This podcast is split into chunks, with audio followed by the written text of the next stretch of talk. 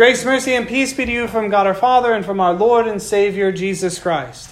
Amen. Christ is risen. He is risen indeed. Hallelujah. And that becomes the joyous song that the disciples, now being apostles after Pentecost, would be singing to the nations. It's the theme for all of the cantatas uh, that the church has. Without Christ's crucifixion, resurrection, and thereby ascension, all of these things which we would love and enjoy would be nothing. Your baptism, as I spoke earlier, maybe a, a, month ago now, would be emptied without the crucifixion, resurrection, and ascension of Christ. With the crucifixion, you have your sins forgiven. With the resurrection, you stand before God as the justified ones, freely forgiven and with the ascension, you have the promise of the Holy Spirit.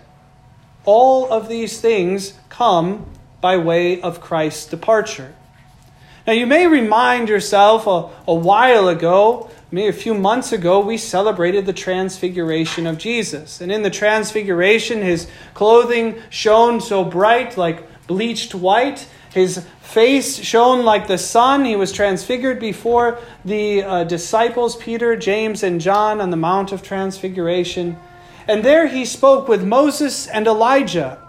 And as they spoke, you want to know what the topic of conversation was? It was his exodus, his departure. This seems to be this running course of everything that happens in Jesus' life is always the talk of his departure. Yes, he came to earth, but even at Christmas, we talk about why he came to earth to depart. His coming was always for his going, his going to the Father. That's how Jesus talks about his suffering. From the Father he came, and back to the Father he would go. But as we celebrated on Good Shepherd Sunday, he gathers his flock together so that there is one flock one shepherd. He, the one who leads the sheep, and where are the sheep going? But back to the Father. Do you see how that all fits so beautifully together as the church celebrates this new song? We don't have a song to sing without Christ. We would be poor, miserable people, as St. Paul says, if the resurrection never happened. We need this Christ risen from the dead. We need the Christ who is going back to the Father so that we might have the promise of the Holy Spirit, whom, as Jesus has said, will take what is mine and declare it to you. And what is the Lord Jesus's? Everything and all creation belongs to God. For a time it has been under the improper rule of Satan who loves to see the people miserable, turning away from the Lord, stuck in sin, because that is how he has his clutches on them. That is how he binds us, is by our sins. We lay in chains or fetters, as some of the hymns might say. But thanks be to God. Through Christ, we have become released from this tyrant over our life. In fact, this is one of the things which Jesus says the Holy Spirit will do. The first two are convict the world of sin. And wouldn't we want that? If we knew that something was evil and something was not good for us, wouldn't not we want someone to tell us? And yet there is still so much of the world that is against that. They don't want to be taught when they are going the wrong way. They don't want to be convicted of their sin. They like themselves just the way they are. But Christ has a new life for us one that doesn't end with misery and death, one that is a departure that is even for us a going to the Father. So we must be convicted of our sin. That might be the daily work of the Holy Spirit for each and every day as you have taken into yourself and consumed the Word of God like a precious meal, that Word of God informs your life. It doesn't just sit there in isolation, but it informs you what you should do, what you should not do, where you should go, where you should not go, what you should say, what you should not say. It tells us where the precious treasures are in life. Tells us where we should place our thoughts and our desires, always keeping them pointed at Christ and the heavenly treasures that we have yet to see, the eternal life that we have yet to live.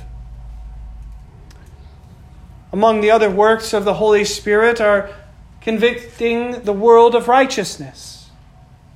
Many world religions are stuck on works righteousness, that we have something to be merited by our actions, our salvation. But that is just not true. Christ is the church's righteousness. Christ is your righteousness. The blood of Christ covers you, and you are made clean and pure.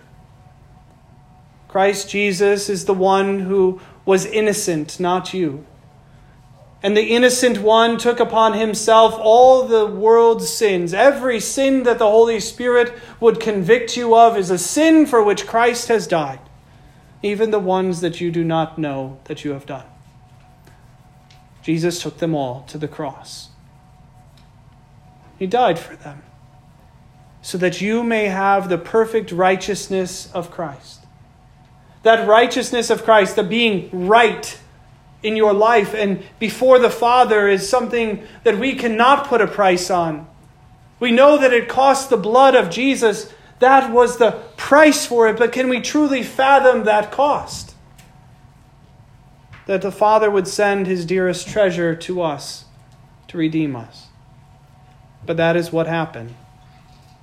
Jesus came to earth, born of the Virgin Mary, lived the perfect life, suffered and died for you so that every sin which you might come which may come to your mind or which may be spoken against you is the one that you can say has been covered by the blood of Jesus. Every mark that has stood against you is blotted out by Jesus.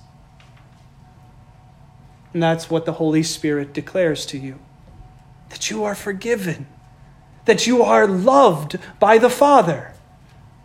The very Father that you once stood against by your free will, fighting against His will that is the Father that loves you, that calls you his own child. Jesus is going back to his Father and to our Father. And finally, as you heard, the work of the Spirit is to convict the world of the judgment, because the ruler of this world is judged. He is defeated.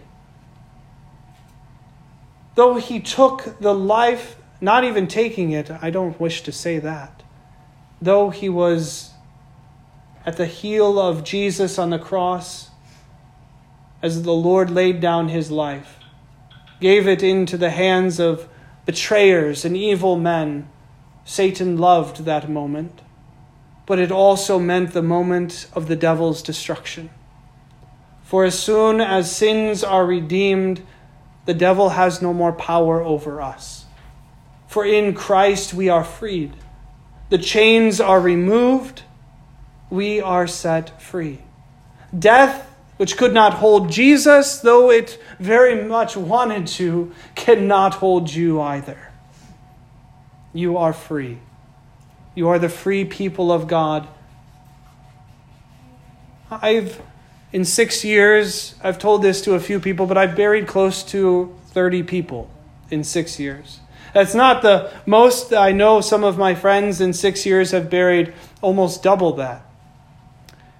It is a life of the church to live, to be born again in baptism, and then to die and go to heaven, as we like to say it. And during that time of talking with people near death or their loved ones who are watching another die, it is often times of comfort. They will say, When I die or when they die, they will go to heaven. I mean, that's a no brainer, right? How many of you have said that? Yeah, I see all the heads nodding here. When you die, you go to heaven. But how many times have you said someone to someone, when I die, I go to the Father? We just don't say that. But why not? That is the blessed comfort that Jesus gives in this sermon to the disciples. He says, This is the way of my death. It is to go to the Father. And you know from elsewhere that Jesus had said, Where I go, there you may be also. It's not just heaven, it's to the Father. To stand before the Father is, without Jesus, a terrifying thing. We talked about that just a few weeks ago at the resurrection. But when we have the righteousness of Christ, the blood of Christ, going to the Father is a blessed comfort. Now, if you've ever been a child, I'm looking at all of you, you know that there were times that you did not want to go back home. You dreaded that day that you had to knock on that door and, and watch your dad or mom be disappointed that you didn't do what you were supposed to or live up to the things which they wanted you to do. Maybe it happened once, maybe it was a repeated offense. We don't always want to go back to our fathers or to our mothers for fear of having disappointed them. But I tell you, there is nothing to fear in this death that we all must die. Because going back to the Father isn't going to be you being met with a disappointed and angry judge of your life. Going back to the Father to the place where He has prepared for you, there will be an open door because of what Jesus has done. You have the promise of the Holy Spirit who is going to give to you everything that is Christ, and that means the eternal kingdom of our God. It is handed over to the saints, to all who believe. When you go home, when you go back to the Father, by whatever way of suffering and cross you must bear in this life, you are going home to a place that is safe, that has been prepared for you, with a Father who loves you, who cannot wait to spend all of those moments of the rest of our life into eternity with you, to share a table with you. The eternal wedding feast of the Lamb and his kingdom, which shall have no end. That is the feast that God the Father wishes to share with you. So I challenge you a little bit.